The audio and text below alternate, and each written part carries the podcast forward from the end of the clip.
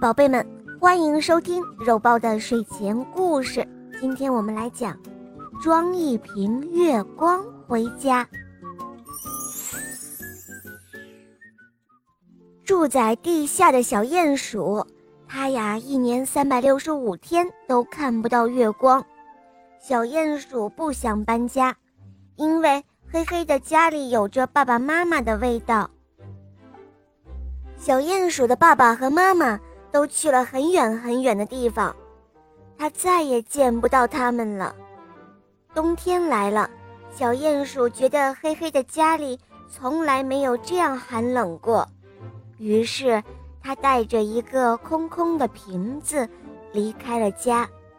咦，你在干什么？月光下，一只兔子发现了小鼹鼠。呃。我想装一瓶月光回家，小鼹鼠说：“哈哈，你可真是一只傻的可爱的鼹鼠。”小兔子大笑着离开了。喂，你在干什么呢？树上的猫头鹰发现了小鼹鼠。我想装一瓶月光回家，小鼹鼠说：“哈哈，我活了大半辈子了。”可从未听说过月光可以装进瓶子里。猫头鹰说完，闭上眼睛，不再搭理小鼹鼠了。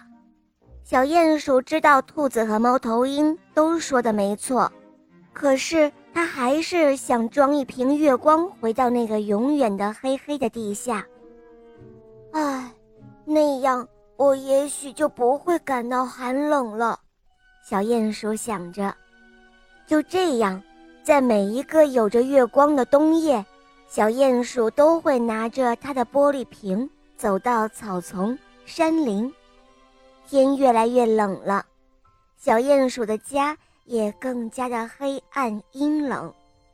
小鼹鼠拼命地闻着空气中爸爸妈妈留下的味道，它温暖着自己。